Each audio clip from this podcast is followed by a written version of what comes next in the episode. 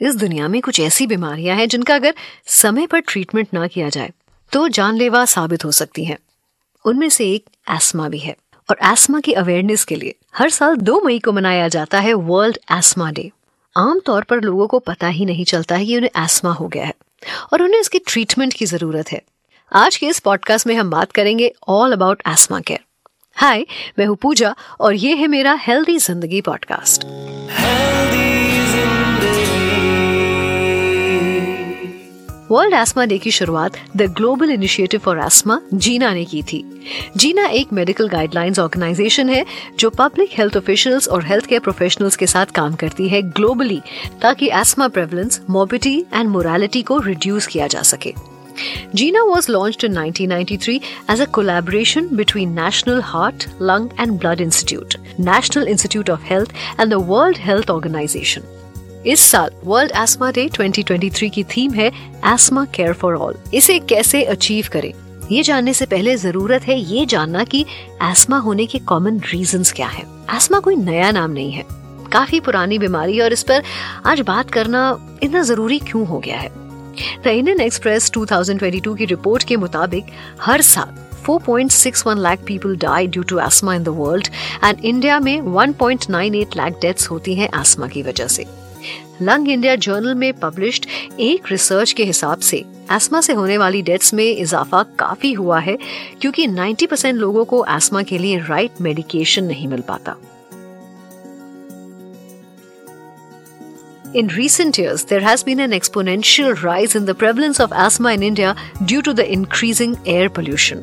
Lung Care Foundation की research भी यही कहती है 29.4% of Delhi children compared to 22.6% in cities in South India have asthma. वजह higher PMS 2.5 levels. होता क्या है कि पेशेंट अर्ली सिम्टम्स पर ध्यान नहीं देते और क्रिटिकल स्टेज तक पहुँच जाते हैं अगर एक्सपर्ट्स की माने तो एस्मा होने के बहुत से रीजंस हैं family history.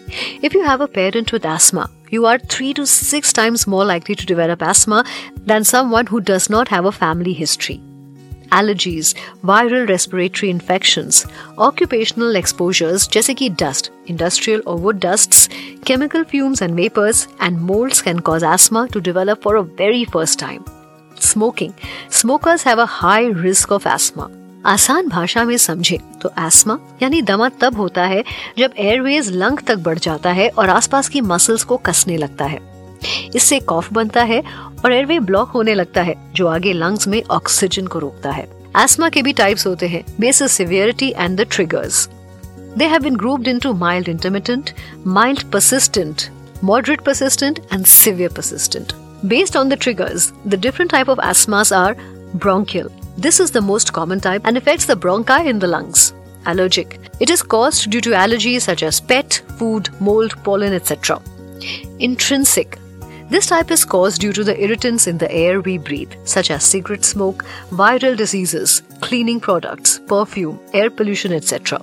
It is caused due to triggers in the workplace, such as gases, chemicals, dust, or latex. Nocturnal, as the name suggests, in this type of asthma, the symptoms worsen at night. Cough variant. This type is categorized by symptoms such as persistent dry cough, seasonal, this type occurs only at certain times of the year or in certain conditions such as cold air in winter, pollen during hay fever, etc. ये कैसे पता लगे कि हमें doctor को दिखाना है If you're facing shortness of breath, that is rapidly worsening. If you do not feel relieved even after using an inhaler, if you are experiencing severe shortness of breath while performing day to day activities, अब सबसे important सवाल आता है और वो ये है कि एस्मा को ठीक कैसे किया जाए तो सबसे पहले बात करेंगे होम रेमेडीज की कॉफ़ी और caffeinated tea helps to open up airwaves and ease symptoms for up to four hours Inhaling essential oils such as eucalyptus, lavender, basil also helps in relieving your symptoms.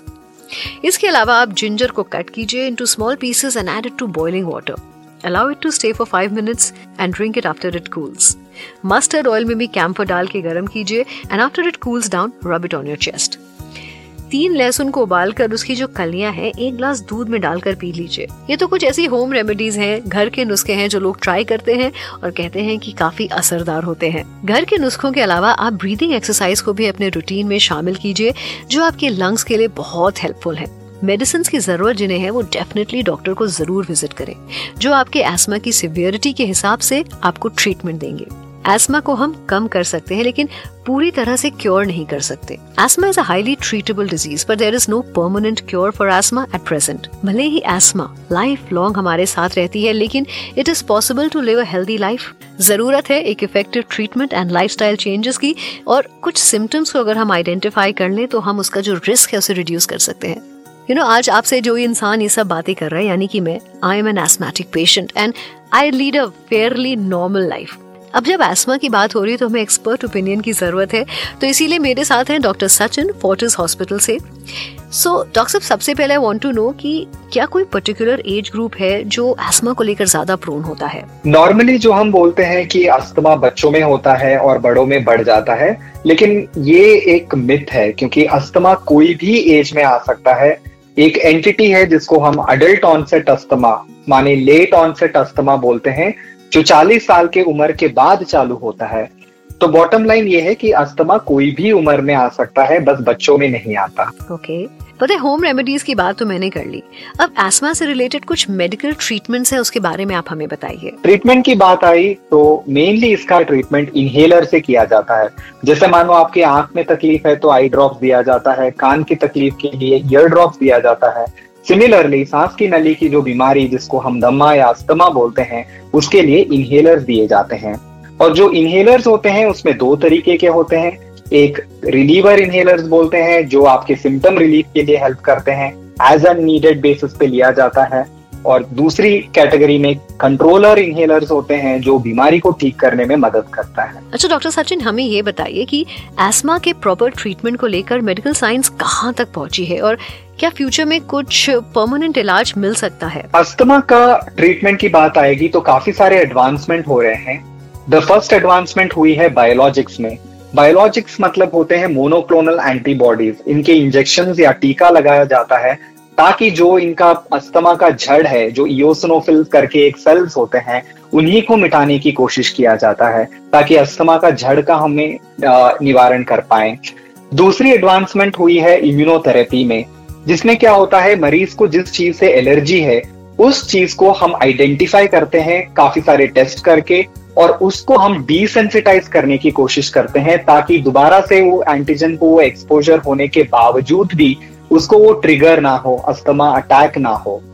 तीसरा जो advancement हुआ है अभी वो है आ, हमारा जो वैक्सीनेशन आ रहे हैं बच्चों में जैसे कि मान लो कि माता पिता दोनों को अस्थमा है और बच्चे को बहुत ही हाई रिस्क है कि उसको अस्थमा आ जाएगा तो उनमें एक मोनोक्लोनल एंटीबॉडी इंजेक्शन अवेलेबल हो रहे हैं जिसको देने से उनका अस्थमा आने का रिस्क काफ़ी हद तक हम कम कर पाएँगे।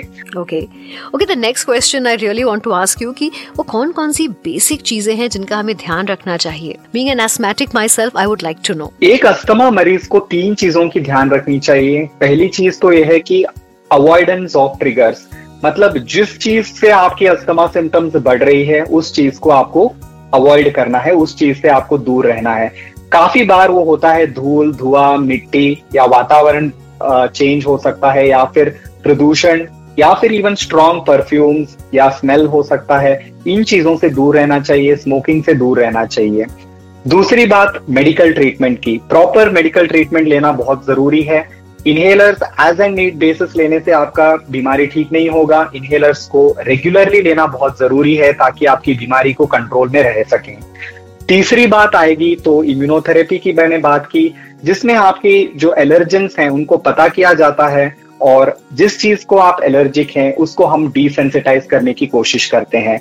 तो बॉटम लाइन में ये बोलना चाहता हूँ सबको कि अस्थमा के लिए इनहेलर ही सही है, ये याद रखना बहुत ही ज़रूरी है। अस्थमा के पेशेंट्स के लिए सबसे ज़रूरी है कि वो वेल इन्फॉर्म्ड रहे। क्योंकि एक छोटी सी लापरवाही ना बहुत बड़ी मुसीबत बन सकती है। अगर आपके आसपास कोई एस्मा का पेशेंट है तो ये पॉडकास्ट उनके साथ ज़रूर शेयर करिए। एंड लास्टली मैं एक चीज़ कहना चाहूँगी यू नो पर्सनल एक्सपीरियंस से कि do not treat asthma as a taboo जब कोई इंसान एक इनहेलर लेके पफ लेता है तो उसको आप इतने हैरत से मत देखिए because that is something very normal in that person routine so ये था मेरा आज का हेल्दी ज़िंदगी पॉडकास्ट मैं पूजा हूँ आपके साथ और ये पॉडकास्ट आपने सुना एच टी हेल्थ शॉर्ट्स में। अगले हफ़्ते एक नए पॉडकास्ट के साथ मैं आपसे मुलाकात करूँगी। Till then you take care please use the information in this podcast as per your description kindly seek medical advice before implementing suggestion you were listening to health shorts brought you by H T smart cast H